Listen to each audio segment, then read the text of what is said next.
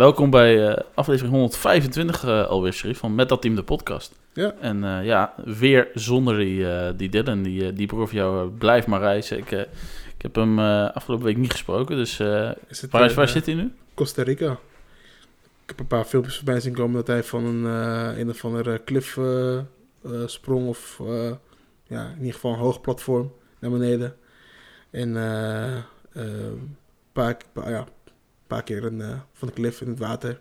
Dus hij is goed aan het genieten. Costa Rica, hij zei dat het niet al zo lang in Costa Rica zou blijven, maar inmiddels is het daar volgens mij al een week. Dus ze genieten goed daar. Dus blijf vooral voornamelijk zo doorgaan. Ja, moet hij ook lekker doen. Lekker doorreizen, nog verder het zuiden van Amerika in. Nu zit hij nog in Midden-Amerika natuurlijk, volgens mij. Ja. Welke landen zitten er nog tussen? Panama, dat zit. Hij gaat dan gaat hij naar Zuid-Amerika dan doen. Dan komt hij Colombia binnen. Ja. Ja. En dan gaat hij misschien het kartel daar breken, maar waarschijnlijk gaat hij er alleen maar voor profiteren voor een zakje poeder. Maar dat laten we aan hem over. En elke moet hem misschien een beetje in de hand houden. Maar goed. Een dag later gaan we weer eens over het voetbalweekend praten, over de Eredivisie voornamelijk natuurlijk. En er zijn wat opvallende dingen gebeurd. Maar, bij mijn primeur, Sherif. Oh? De VAR is niet in opspraak geweest dit weekend. Ja. De VAR deed of zijn werk, of...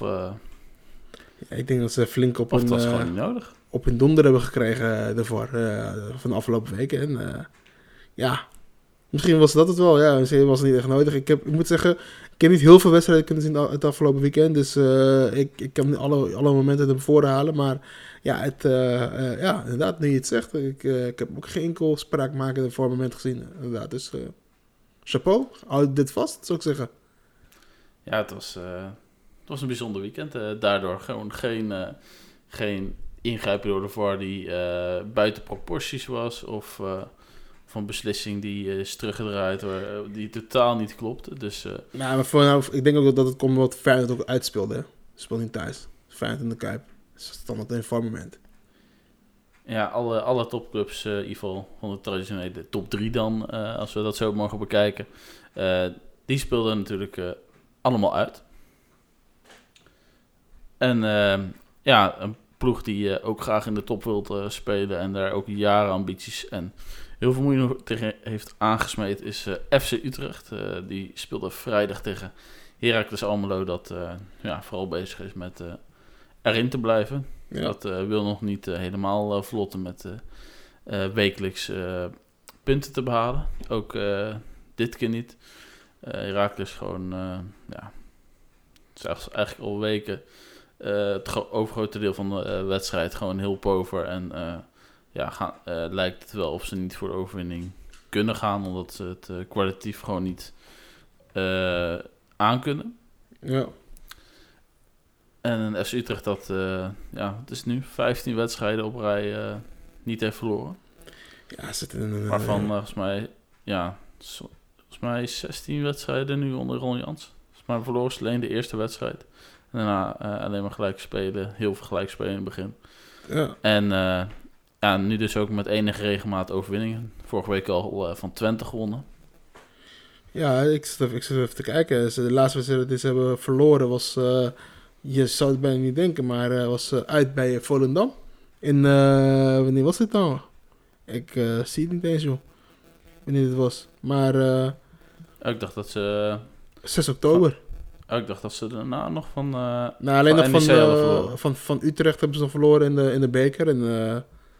verder hebben ze niet meer verloren.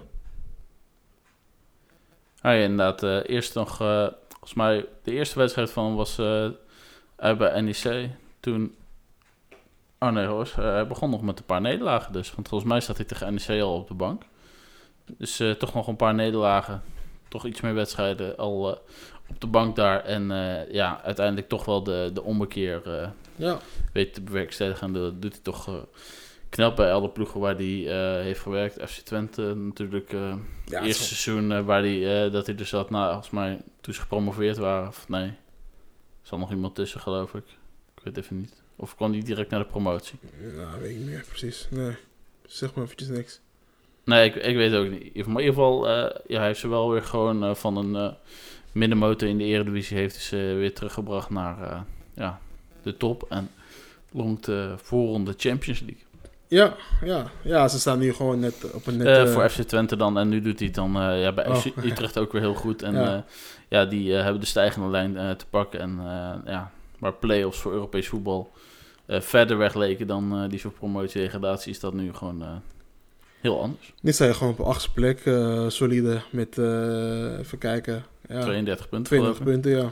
En de nummer 5 Ajax op 4 punten van je vandaan. En volgende week is het Utrecht-Ajax. Of Ajax-Utrecht. Ajax-Utrecht, ja. Ja, dat is een mooi vooruitzicht, zeker als je in zo'n vorm verkeert. En je weet hoe de vorm van Ajax op dit moment is. Ja, Utrecht, je zou bijna zeggen dat ze wel moeten winnen eigenlijk. Maar ja, dat kan je echt niet zeggen. Hè? Dus Ajax moet winnen. Maar de kans is groot dat Utrecht op dit moment in hun huidige vorm wel een puntje kunnen gaan spelen. Het enige waar Ajax misschien nog voordeel bij is dat Utrecht, ondanks die vorm van de laatste 15 wedstrijden, nog de 30 goals niet heeft aangetikt. In zijn totaliteit. Nee, dus ze zijn niet de ploeg die heel vaak heel veel doelpunten maakt. Laatst zich Fortuna was een uitschieter met 4-0. Maar dat is het enige waar Ajax zich aan kan vasthouden tegen Utrecht. Want Ajax, laten we maar meteen gewoon naar die wedstrijd gaan. Dan komen we straks nog wel op die andere wedstrijd. Ja, dat ging... niet zo goed, want eigenlijk was het vloeken in de kerk. Geen 4-3-3, geen enige vorm van de filosofie van Cruijff zat er nog maar in. 5 achterop. Ja. En dan wel op een manier uitgevoerd hoe je het niet kan, hoe je het niet uitvoert. En welke 5, hè? Dat is echt niet normaal. Als je gaat kijken naar de opstelling van Ajax en dan wat je zegt. Ja, Sosa op links, Hato, Sutalo en Rens in het centrum. En dan rechts Anton Gaaei. Ik heb nog eens geen idee hoe je zijn naam moet uitspreken. Maar waar moeten we beginnen? Het is gewoon te triest voor woorden dat een Ajax zich moet gaan aanpassen in de Eredivisie. Hè? In de Eredivisie. We hebben het over gewoon de Nederlandse competitie. Naar een opstelling wat gewoon... Ja, hedendaags voetbal is wel een beetje... toch wel een beetje dit. Met moderne wingbacks. Hè? Zoals ze dat zo mooi noemen. Maar als je dan ziet... En van tevoren wordt gezegd over Anton Gaaei... Dat hij echt een wingback is. Dat hij nu echt uit de voet gaat komen. En een Sosa die eigenlijk ook aanvallend goed ingesteld is. En dan moet je toch nog bedenken dat je 3 cv's hebt achterin.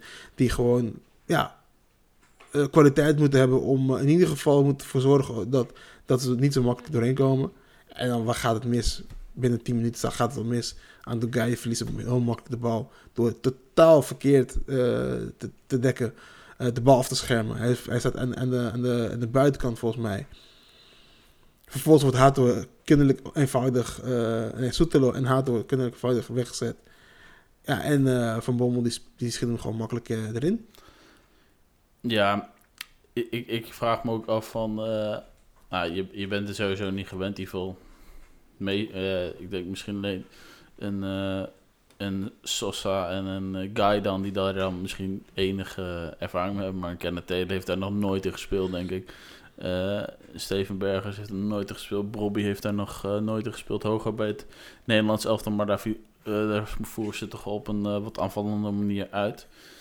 En waarom tegen AZ? AZ is nou net een tegenstander die je niet die ruimte wil geven. AZ ook geen topvorm nog. De laatste 2 wedstrijden dan, inclusief de wedstrijd van gisteren, dan gewonnen. Maar ik denk toch dat je het beter tegen de wat mindere goden uit de Eredivisie had moeten gaan uitproberen. Ja, zo is het programma nu eenmaal even niet, maar ik denk dat je dan je eigen graf al een beetje graaft. Natuurlijk, maar kijk, je kan prima 5-3-2 gaan spelen. Dat kan prima. Maar je bent Ajax. Ajax staat voor aanvallend voetbal. Het liefst doen ze dat met gewoon een linksbuiten en een rechtsbuiten. Nou, dat gaat even op dit moment niet, want je hebt gewoon niet de spelers ernaar.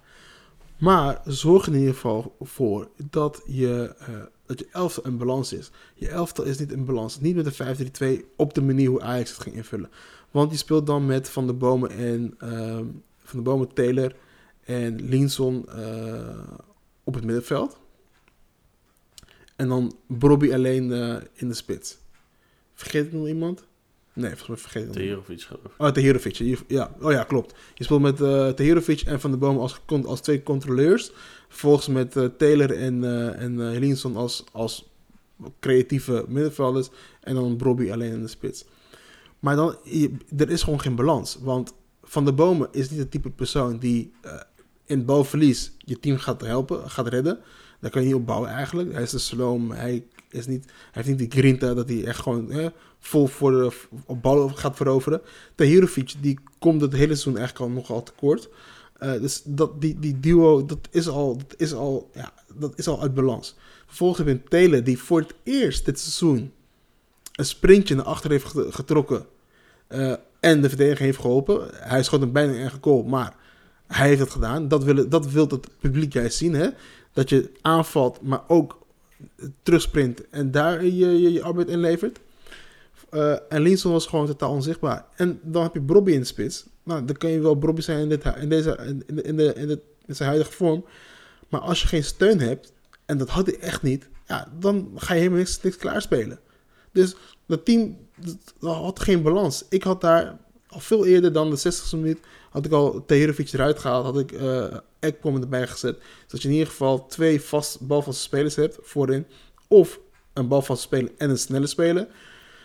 Maar ja, maar goed, heeft Van 't Schip niet gedaan. Hij heeft iets anders gedaan. En ja, je ziet het eigenlijk ook. Van 't Schip is ingestapt op het moment wanneer Ajax punten moest pakken. Punten pakte omdat ze tegen hele slechte club speelden.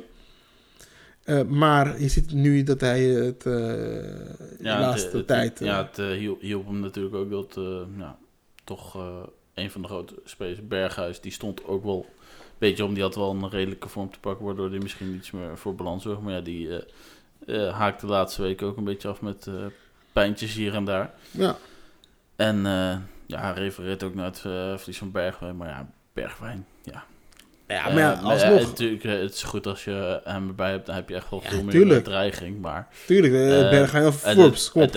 Maar dat is geen excuus, want je mist hem al 6 weken of zo. Ja, maar de triple B die werkte wel op een gegeven moment. En op een gegeven moment stopt dat. En dan moest opeens Forbs het gaan opvullen. Ze hebben het nog geprobeerd met die Banel, moest het opvullen. Arjen Marta, die van linksback naar rechtsbuiten ging, moest het opvullen. Ja, dat is het allemaal. Dat is geen Ajax-niveau. Niet dit seizoen. Het gaat hem ook niet worden in Europa. In Europa zijn met geluk doorgegaan. Nu Aston Villa gelood. En met alle respect. Dat zal het buitenloop van Ajax zijn. Dat is klaar. Je moet blij zijn dat het niet 2 keer 3-0 wordt. Ja, nou ja, ik ben bang dat je uitdagen hartstikke dik gaat verliezen. En dan thuis kan je misschien je schade beperken, maar... Maar goed, weet je, het is nu de fase waar Ajax in zit. Ik denk ook niet dat Van 't Schip echt de juiste... Ik heb nooit de juiste persoon gevonden. Toen niet, nu niet en nooit niet. Ik hoop dat Ajax... Hij is de juiste persoon geweest puur als tussenpauze, want verder wil niemand... Ja, maar een tussenpauze van een periode wanneer de trainer toen Steijn werd ontslagen. Toen kwam er een reeks wedstrijden aan waarvan je zei van ja, je moet tussen van de 8 wedstrijden moeten ze dus 7 winnen. Het moet. Als het niet gebeurt, dan is het heel snel klaar. Ja, uiteindelijk hebben ze dat ook volgens mij ook gedaan. Dus dat had Steijn ook gedaan. 100%.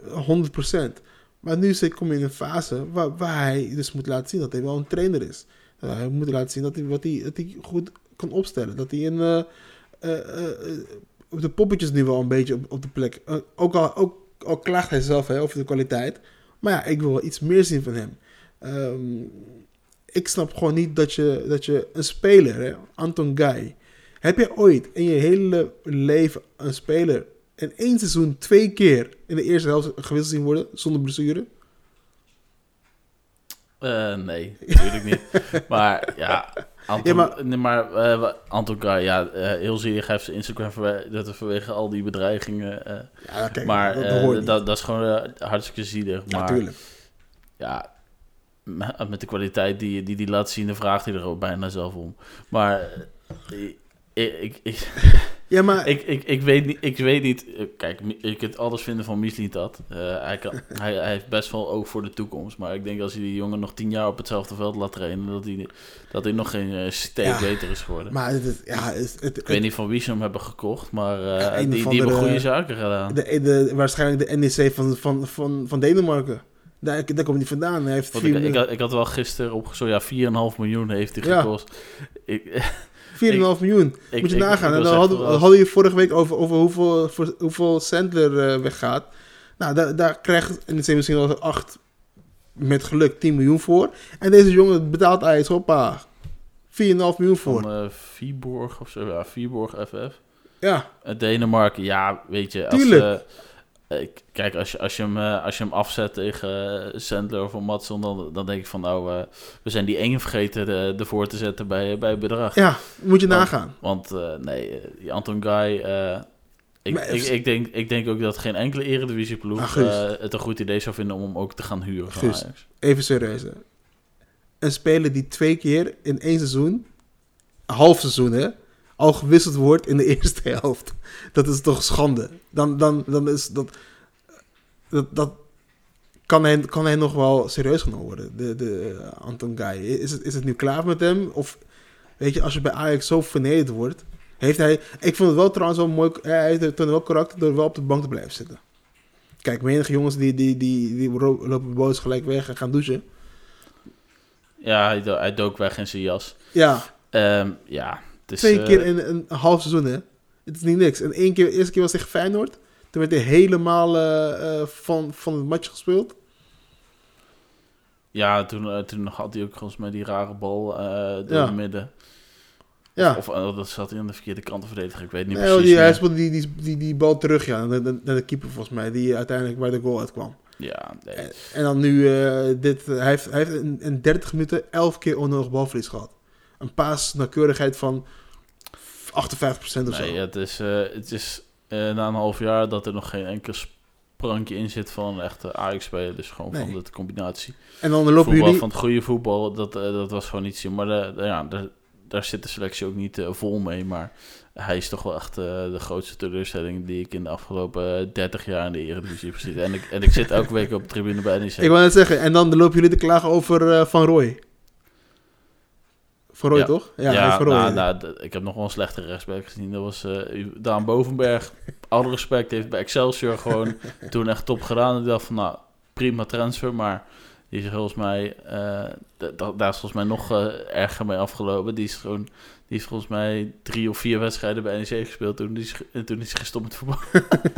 Toen zei hij van, ik kap ermee. Ja, kijk, dat heb je zelfkennis. Kijk, deze jongen die is vorig jaar... Ajax staat aan de deur.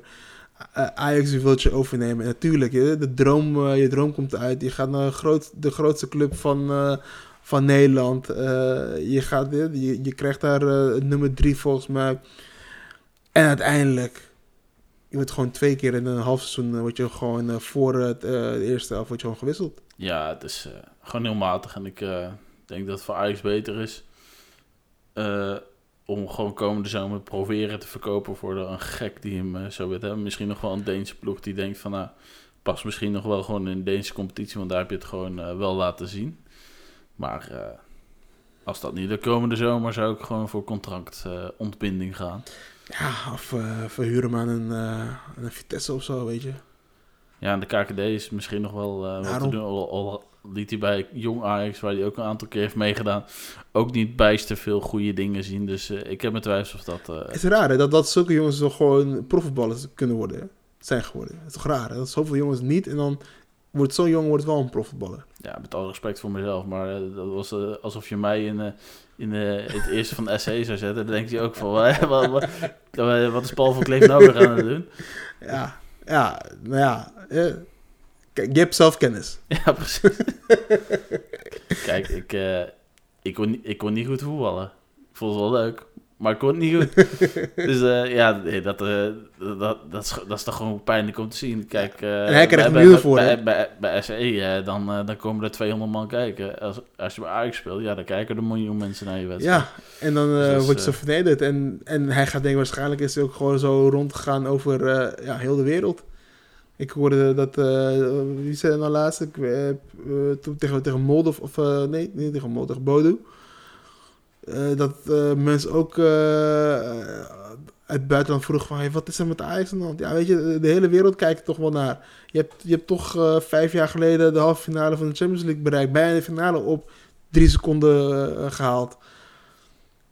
Helemaal vallen. Het is gewoon... dit is niet meer Ajax. Dit is niet meer Ajax. Nee, je moet gewoon... je hebt nu eigenlijk al je tussenjaar gehad. Maar eigenlijk moet je nog een tussenjaar hebben die... Dat je... Nou, vanuitgaan dat... de Europese plekken zo blijft zoals dit jaar worden verdeeld. Moet je eigenlijk gewoon vanaf voren gaan beginnen weer met een technisch directeur die gewoon goed vanaf het begin met zijn trainer kan communiceren. Dat was tussen Mislintat en Steijn gewoon simpelweg niet. Nee. En ik weet niet eens wie de technische zaken nu goed doet. Is dat die jongen van QPR? Of, nee, die nu de dingen doet. Ja, die Marijn... Beuker of zo? Ja, volgens mij wel, ja. Maar straks begint die man van AZ, begint straks. In april. Ja, die Kroes. Dus, ik denk op dit moment, en ik hoop dat hij dat ook gaat doen, want ik denk dat dat wel een goede trainer daarvoor is. En ja, zou ik toch proberen gaan voor Pascal Jansen, die toch vrij is gekomen. Ik denk toch een beetje schuurt richting de... Ja, gedachtegang over hoe je moet voetbal van Arne Slot. Ik denk dat dat toch wel iets is waar Ajax in ieder geval naartoe wil. In ieder geval die kwaliteit. Misschien nog wel net wat anders. Dan zien ze dat het echt bij Ajax wordt. Of in ieder geval dat hij zijn eigen inbreng daarin heeft. En ja, met een paar jongens die ook bij AZ... Volgens mij heeft die Beuker ook bij AZ een tijdje gezeten nog. Dus dat zou wel een goede combi zijn met mensen die... net toch wel ervaring hebben en misschien ook dezelfde gedachtegang door te werken bij AZ. Maar goed, genoeg over Ajax. Die moet gewoon vooral gaan uitkijken dat ze niet een vrije val in gaan zetten. Want er zitten wat ploegjes onder die dichterbij aan het komen zijn, zoals we al hebben gezegd. Maar ploegen die vooral tegen degradatie aan het vechten zijn. RKC, Fortuna... Als mij een niet heel erg interessant duel tot minuut 89, wanneer Sierhuis denkt van, nou, ik schiet ook even een keertje. Bal volgende kruising en je gaat daar met de 3 punten er vandoor. Dus dat is lekker voor Fortuna om daar afstand weer te nemen van plek 16. En volgens mij staan ze nu zo'n 9 punten voor op plek 16. Dus die zet een grote stap naar veiligheid en... PEC Zwolle na de winst op. Goed in vorm. Ja. Maar tegen PSV ging het niet zo goed. Die verdediger van Zwolle, hè? Laatst ook al een keertje over Kerstens. Wat een slecht... Als we over Gaaei hebben, dan moet deze jongen ook eventjes... Ik ben toch wel blij dat NEC er niet uit is gekomen om hem een contract te geven. Want hij komt uit de jeugd van NEC. Is echt... Volgens mij wel. Oh, hij maakt wel een paar ketsers de laatste weken. Die handsbal ook tegen Go Ahead. Wat een slechte verdediger is dat, zeg. Dat is echt gewoon... Hij komt uit Nijmegen. Hij heeft...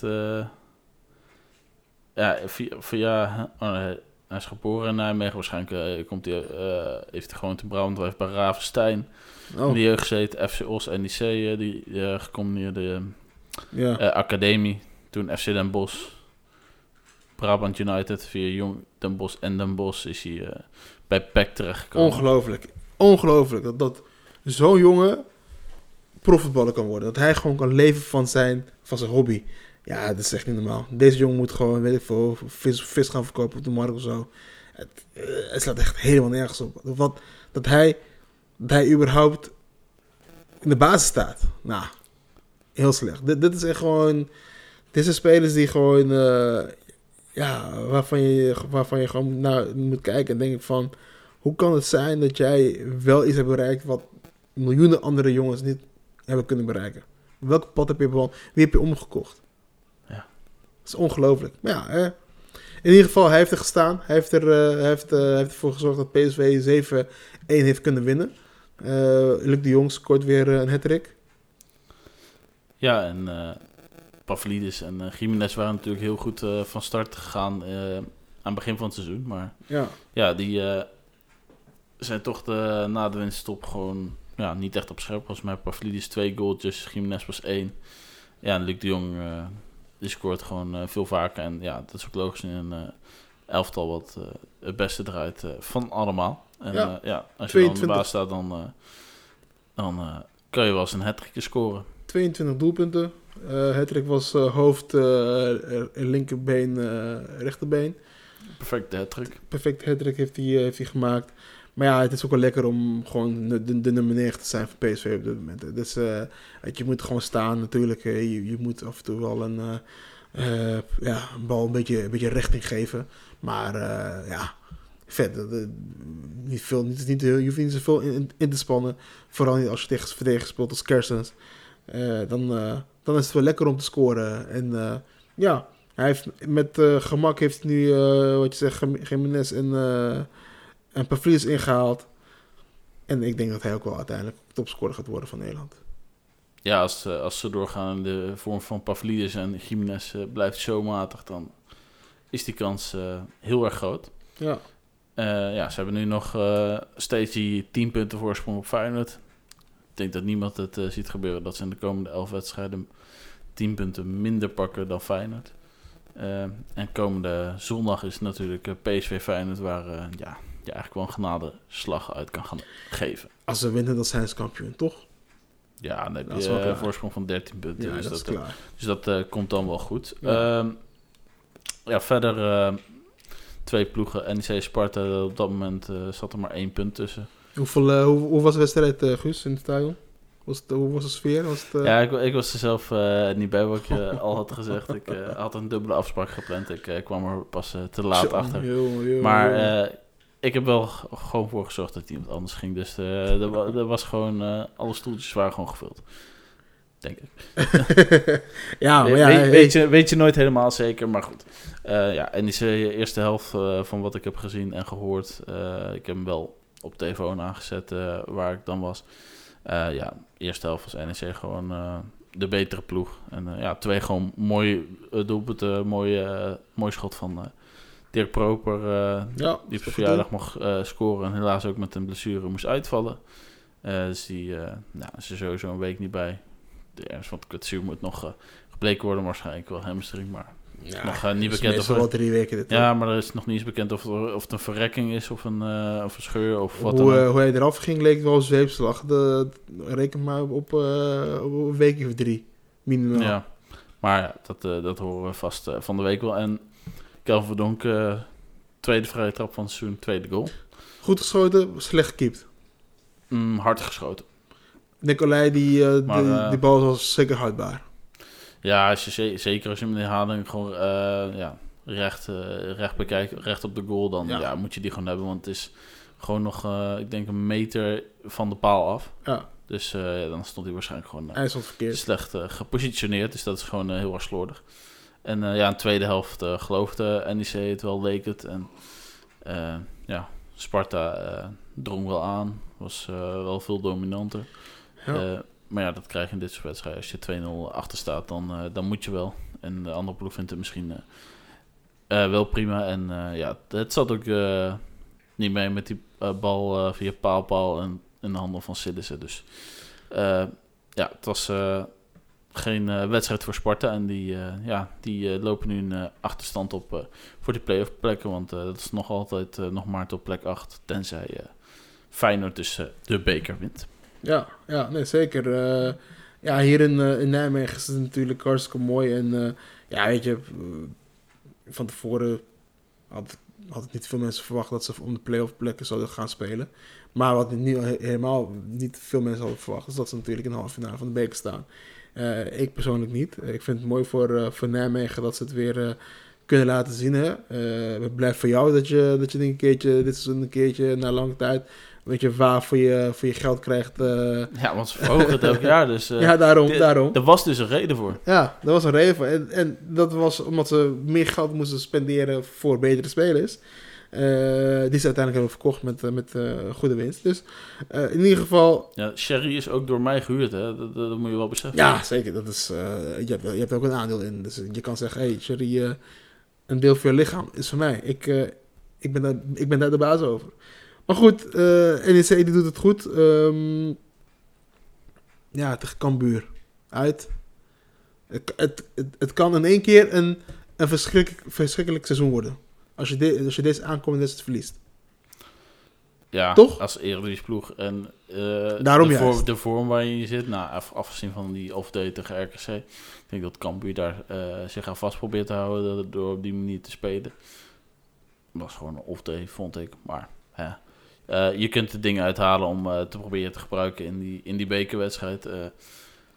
Ja, het is wel op een goor kunstgrasveld. Maar...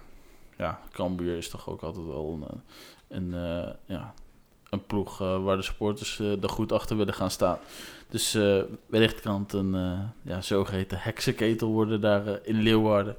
Maar als je de spelers ziet die NEC op de mat kan brengen, zeker met een Sandler. Geen proper dan, maar daarvoor gaat waarschijnlijk gewoon Lasse Schöne spelen en... een Sherry die gaat denk ik wel gewoon zijn kwaliteiten laten zien daar in Leeuwarden, waar hij zelf natuurlijk ook kortstondig heeft gespeeld in het begin van zijn carrière. Dus ik denk wel dat NEC dat gewoon moet kunnen winnen binnen 90 minuten. Ja, ik ga er ook wel vanuit. Maar ja, wat ik zeg, hè, als je die pot verliest, dan is het gewoon een heel slecht seizoen. Dat is nog slechter seizoen dan Vitesse eruit, denk ik. Dan kan je wel play-off, kun je wel mooi op je 7e plek staan. Maar je speelt tegen een KKD'er in de halve finale. Dan moeten we maar 5e worden. Hè? Dan moeten we maar 5e worden. Nee, maar kom op. Ja, ik ga er wel vanuit dat uiteindelijk NEC de finale haalt. Dus wordt voor mij eventjes straks... hoeveel kaarten zou NEC krijgen? Volgens mij krijgen ze beide ploegen 17.500. Oh. En dan is volgens mij ongeveer 15.000, 16.000 is nog vrij verkoop. Dus het zou een mooi seizoen kunnen worden. Waarin je in ieder geval die bekerfinale eigenlijk wel moet halen. En hetzelfde geldt voor Feyenoord dat nog geen wedstrijd buiten de Kuip heeft gespeeld in de KNVB-beker. En nu tegen FC Groningen. FC Groningen de laatste tijd in de KKD wel wat beter in vorm. Maar met alle respect... Dat moet Feyenoord gewoon binnen 45 minuten eigenlijk al beslissen. Zeker weten. Ja. Dan wordt het gewoon een Feyenoord NEC in de Kuip in april. En ik ga ervoor zorgen dat ik in ieder geval bij kan zijn. Ik kan er niet bij zijn. Dus daar... dat is het vervelende. Dus dus ik kan via jou makkelijk kaarten krijgen, of niet? Makkelijker kaarten krijgen. Ja, misschien wel. Maar dat gaan we nog even zien. Dan de zondag. Dan even de andere Gelderse ploeg die voor het eerst in 8 wedstrijden eindelijk keer weer wist te winnen. Vitesse wint 2-1 uit bij Excelsior. Komt vlak naar rust nog op achterstand. Maar het is toch wel... ondanks dat hij er pas als maar een wedstrijdje of 3-4 speelt. Hadji Moussa is toch wel... andere revelatie voor Vitesse. Gewoon een geweldige speler. Hele fijne speler die zeker gewoon weten. Met heel veel lef en techniek speelt. Ja. Dit is zeker een speler die ik denk die je graag bij NEC had willen zien spelen, denk ik. Ja, daar komt meer dreiging vanaf dan van Sontje Hansen. Sontje Hansen heeft wel gewoon het talent, maar die moet... er moet wat meer rendement uit gaan halen. Wat hij gewoon bij Jong Oranje wel laat zien tegen... met alle respect wel tegen de jeugdinternationals van Andorra onder andere. Maar dat is wel een speler die, waar je meer kaartjes door verkoopt. Ja, zeker weten. Het is een leuke speler, heeft een leuke actie. En hij zit nu in een goede flow. Daar put Vitesse natuurlijk ook wel een beetje een energie uit. Maar goed, we hadden wel een beetje geluk. Op het eind pas de winnende goal van Isimat. Dus ja. Kijk, Vitesse wint van een directe concurrent. En ze doen het zeg maar weer mee, in ieder geval om directe degradatie te onderlopen. Dus ik denk dat Vitesse zal zich niet direct vrij gaan spelen. Of veilig gaan spelen. Nee, ik denk gewoon de eerste doelstelling moet zijn... probeer als eerste plek 16 te bereiken. Nou, dat is wat realistischer geworden met die 3 punten van afgelopen zondag. Nog maar 2 punten achterstand op RKC. En daar moet je voorlopig gaan vasthouden als degradatiekandidaat zijn. Dat je gewoon eerst die plek 16 probeert te veroveren. En dan vanuit dat startpunt moet je gewoon kijken van wat is er nog meer mogelijk. Een Heracles en een Excelsior hebben niet heel veel meer punten dan RKC. Dus nee, dat gat is nog wel te overzien. Maar daarvoor moeten ze ook wel in de juiste wedstrijden punten gaan pakken. Want komende week hebben ze ook weer Twente op bezoek. En dat is wel andere koek dan een Excelsior wat ook niet heel veel punten pakt. Ja, zeker. Ik zat net op te kijken inderdaad. Twente op bezoek en dan uit de RKC. Dus... ja, dat is toch wel weer een pot. Dat je moet winnen. Dat is wel de belangrijkste wedstrijd van het seizoen. Dan Almere City natuurlijk, AZ. Ja, dus echt de wedstrijd waar het om gaat voor Vitesse. Dat zal dan tegen RKC zijn. Die directe concurrent. Als je die pakt, dan laten we zeggen... het staat dan nog met 2 punten verschil. En dan klimmen ze over ze heen. En dan uit of thuis? Wat zag ik dan net? Ze spelen uit bij RKC. Wordt wel lastig. Ja, daar moeten ze aan vasthouden. En dan moet Volendam eigenlijk proberen bij te sluiten. Want die willen natuurlijk ook niet degraderen. Maar die gingen met 4-0 eraf tegen Heerenveen. Wat echt geen stabiele ploeg is. Dus dat zegt genoeg over de toekomst van Volendam. Ik denk dat die wel zeker gaan degraderen. Wat verder nog gebeurde op de zondag. Nou, Feyenoord... met enige moeite nog wel langs Almere 2-0, 2 keer Minte. En het is gewoon hoe Almere het eigenlijk elke keer aanvliegt tegen wie het ook is. Het hoeft, ze pakken het gewoon elke week hetzelfde aan. Gewoon linies kort houden. En dan in de uitbraken hopen dat ze dan kunnen scoren. En als ze wat meer kunnen voetballen, dan doen ze dat ook gewoon. Hebben ze de kwaliteit ook wel voor. Ja. En die gaan zich gewoon met speelsgemak gewoon handhaven. Ja, zeker. Die blijven gewoon lekker in de eredivisie. Ook leuk voor ze dat ze daarin blijven. En Feyenoord die... de grote uitdaging is dan volgend seizoen om dan in te blijven. Want dan kennen ze je trucje misschien. En dan, wordt het misschien een keer minder. En misschien gaan we een paar sterkhouders weg bij hun ritmeester van de kamp of zoiets. Of een Robinet. Ja. Die spits die keeper Bakker 6-7 nu heeft liggen. Doet ook wel goed.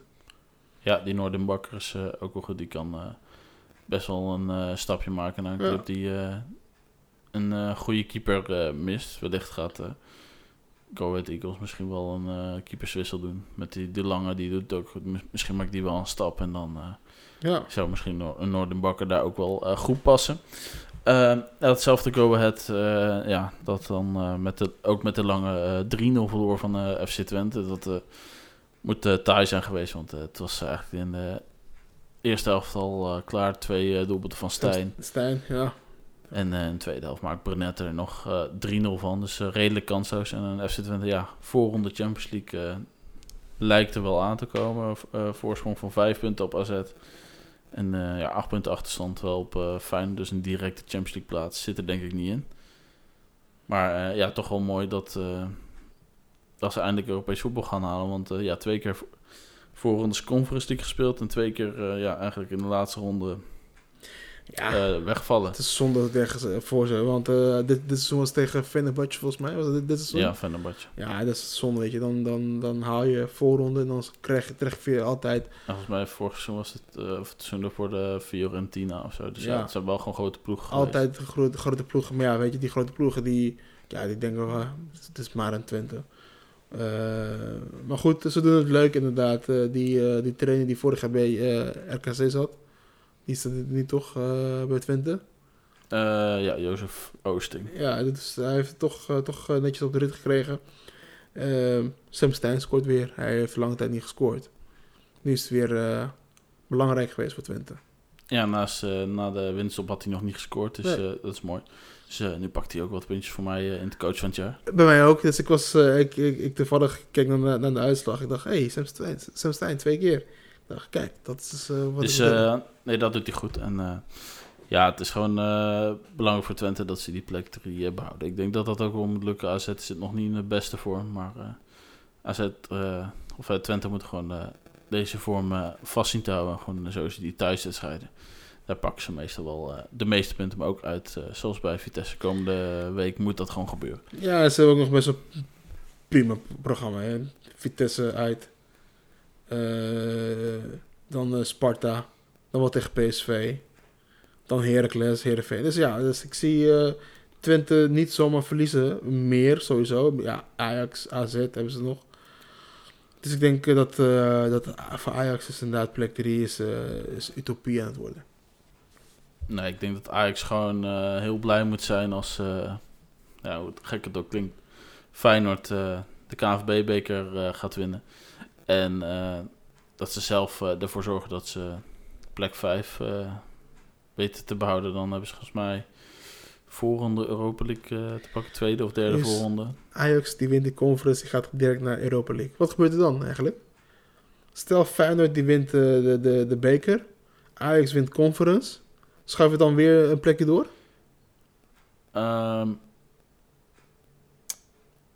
Hoe zit het dan? Ik weet niet, krijgen ze Conference of? De winnaar van Conference gaat naar Europa. Krijgen ze vijfde, als ze vijfde worden en 25, krijgen ze dan Conference voorronde of? Oh ja. Ik denk dat ze Conference voor ons bij, ja. Ja, of dan misschien AZ, Europa League, direct en Ajax ook. Ja. Of zoals we een tijd geleden, 10 jaar geleden of zo, bij Chelsea zagen dat Chelsea 5e werd. Champions League in, tot mijn 4e. Ja. Ja, niks. Dat zou ook nog mooi zijn. Dus dat zou ook nog kunnen gebeuren, ja. Maar goed. Maar goed, nu we het toch over die Europese plaatsen hebben, we hebben nog wel een beetje tijd. De Eredivisie hebben we nu al zo'n beetje gehad. Ajax moet vooral gaan uitkijken voor de ploeg onder hun die gewoon alle 3 wel wisselvallig tot redelijk goede vorm beschikken. Maar over de Champions League dan. De komende 10 jaar, Sharif, het gaat sowieso er anders uitzien voor het seizoen. Geen groepsfase zoals we die nu kennen, maar gewoon een hele grote pool aan clubs en je speelt als mijn wedstrijdje of 8 dan. En dan heb je een ranglijst. Nog hartstikke ingewikkeld hoe dat allemaal gaat, maar dat gaan we hopelijk het eerste jaar goed snappen. Dus waarschijnlijk in het derde jaar snappen we het volledig. Ja. Maar ja, eigenlijk weten we al dat Real Madrid de komende 10 jaar minimaal 7 moet winnen. Ik ga er wel van uit, ja. Hier heb ik al een paar keer eerder over gehad. Real Madrid is... Perez is een heel slim zaak aan het doen. Nou, slim. Ik vind het een beetje achterpaks. Met spelletjes... spelers die uit contract lopen. Eigenlijk al een jaar van tevoren... eigenlijk al een beetje hun hoofd gek lopen maken. Met van... je kan straks naar Madrid komen. Transfervrij. Voor de bunnen is het transfervrij. Uiteindelijk betalen ze flink tekengeld, zeg maar. Maar dat doen ze dus nu dat trucje met Mbappé. En nu dus blijkbaar ook met Alphonso Davies. Dus hebben ze straks een goede linksback erbij. Nou, voor Davies niet heel erg sterk dit seizoen met Bayern. Maar... als je veel gaat aanvallen, heb je er gewoon heel veel aan Alphonso Davies. Ja, maar wordt gewoon een heel geweldig elftal. Ja. Maar hoe gaan ze spelen dan, Guus? Want je hebt Vinicius. Die speelt vanaf links. Gaat Mbappé dan vanaf het centrum spelen? Gaat Madrid dan wel weer 4-3-3 spelen? Met wie gebruiken ze daar nu? Spelen met twee spitsen. En of Bellingham staat in de spits, of spelen 2 spitsen. Ja, dan moet het gewoon zijn dat Bellingham gewoon weer terug gaat naar het middenveld en wel P-centrum. Hopen dat Rodrigo nog een stukje beter wordt op rechts. Vinicius links. Bellingham erachter. Misschien nog een aantal andere middenvelders die... hebben ze Bellingham erachter. Die gaan ze ook nog aantrekken waarschijnlijk. Dan hebben ze Valverde op het middenveld. Dan hebben ze Tchouaméni op het middenveld. Dus dan kan mijn vinger op het middenveld. Nou, het is wel eindelijk voor Kroos en voor Modric, ga ik vanuit. Ja. Maar dan heb je nog omdat Mbappé komt, dan valt er een middenvelder gaat dan wegvallen. Want Bellingham die gaat terug naar het middenveld. Nou, dan houd je dus... Ja, wie zet je dan daar neer? Want Madrid wil eigenlijk wel met iets behoudende spelen dan helemaal... Nou, voor Madrid hoop ik dat ze... wat Spaanse speler gaan halen. Wat de spelers die we allemaal noemen komen. Brazilië, Engeland, ja, maar ja, Frankrijk, dat is altijd een vreemdelingenlegioen daar. Het is altijd geweest. Ja. Het is een wereldelftal. Met de respect, wie speelt Carvajal nog of niet meer? Jawel, hij speelt nog steeds. Hij heeft zich de laatste jaren goed geprofileerd als rat. Dus hij speelt nog steeds inderdaad. Hij heeft een goede rol overgenomen van Ramos en alle andere ratten die er hebben gespeeld. Dus waarschijnlijk gaat hij naar Barcelona volgens. Nee, dat zeker niet. Maar ja, volgens mij houdt hij en Nacho volgens mij de enige... houdt zij een beetje de eer omhoog voor... Brahim Diaz hebben ze ook nog. Ja, als half Spanjaard. Hebben ze ook nog verder weinig Spanjaarden daar in dat elftal. Ze hebben natuurlijk dat toptalent van Brazilië, die Endrick, die volgend seizoen ook komt. Die komt wel als spits nummer 3. Ook al is hij 18 jaar. Is toch wel een beetje talent vermoord, denk ik. Kijk maar naar die Turkse jongen, die Arda Güler of zoiets. Ja. Die supertalent in Turkije. Ja, ze komt nu bij Madrid, blessure. En nu willen ze toch eigenlijk al een beetje van hem af. Dus ja, als talent zijnde, ga er nu naartoe. Kijk naar Royce Drenthe. Hij heeft al zijn geld verbrast. Die hij heeft verdiend. Je moet niet als talent naar Madrid gaan. Als jong talent. Nee, maar ik hoop wel gewoon puur voor de echt Spaanse fans van Real dat er wat meer Spaanse jongens komen. En waarschijnlijk zal je neef het wel weer ontkennen van nee, dat moet ze niet. Ja. En dan heeft hij waarschijnlijk weer een heel verhaal met heel veel woorden. Heel veel gebachtaliseerd. Dat sowieso. Dus dat is Ranier. Maar sowieso ook de gemiddelde Real Madrid-fan. Zeker die in Nederland woont. Ja. Goed. We gaan zien of ze echt zoveel Champions League gaan winnen. Maar ik denk dat die kans wel groot is. Want het wordt echt een super elftal. Is zeer aannemelijk. Dus ik hoop dat Mbappé in ieder geval fit blijft. En dat hij niet bij de eerste beste bal zijn mee brengt. Ja, en had natuurlijk ook bij Paris Saint-Germain kunnen blijven voor 75 miljoen per jaar. En dan mag zelf het contractduur bepalen. Maar ja, als je toch zoveel zelfvertrouwen hebt. En ik denk dat hij dat ook wel heeft. Want hij weet ook wel dat hij een superster is. Maar ja, moet zich ook in een echte competitie buiten wat hij met de nationale ploeg heeft laten zien dan. Is hij gewoon niet in een topcompetitie. Nee, zeker niet. Als de Saoedische league beter is dan de Franse league. Ja, misschien had hij wel naar Saudi-Arabië moeten gaan. Ja, maar ik denk dat het voor de geschiedenisboeken toch wel aantrekkelijker voor hem is. Om inderdaad in Spanje of Engeland te spelen. Duitsland of Italië zou ook nog kunnen, maar... Ja, toch de grootste competitie. Ik had hem wel bij een Liverpool willen zien eigenlijk. Echt dat fysieke, echt dat mannenvoetbal. Kijk, in Spanje met alle respect. Ja, je komt toch wel in een team met acteurs straks terecht. Ga je dat terug overnemen? Waarschijnlijk wel. Ja, dat kan hij wel. Heeft hij al eens laten zien. Maar goed, ik denk dat we het hierbij laten. Ja. Serveer bedankt...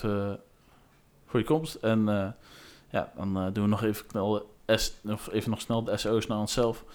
Met Dat Team De Podcast, volg ons op Instagram. En luister elke week op Spotify. Zet een belletje aan.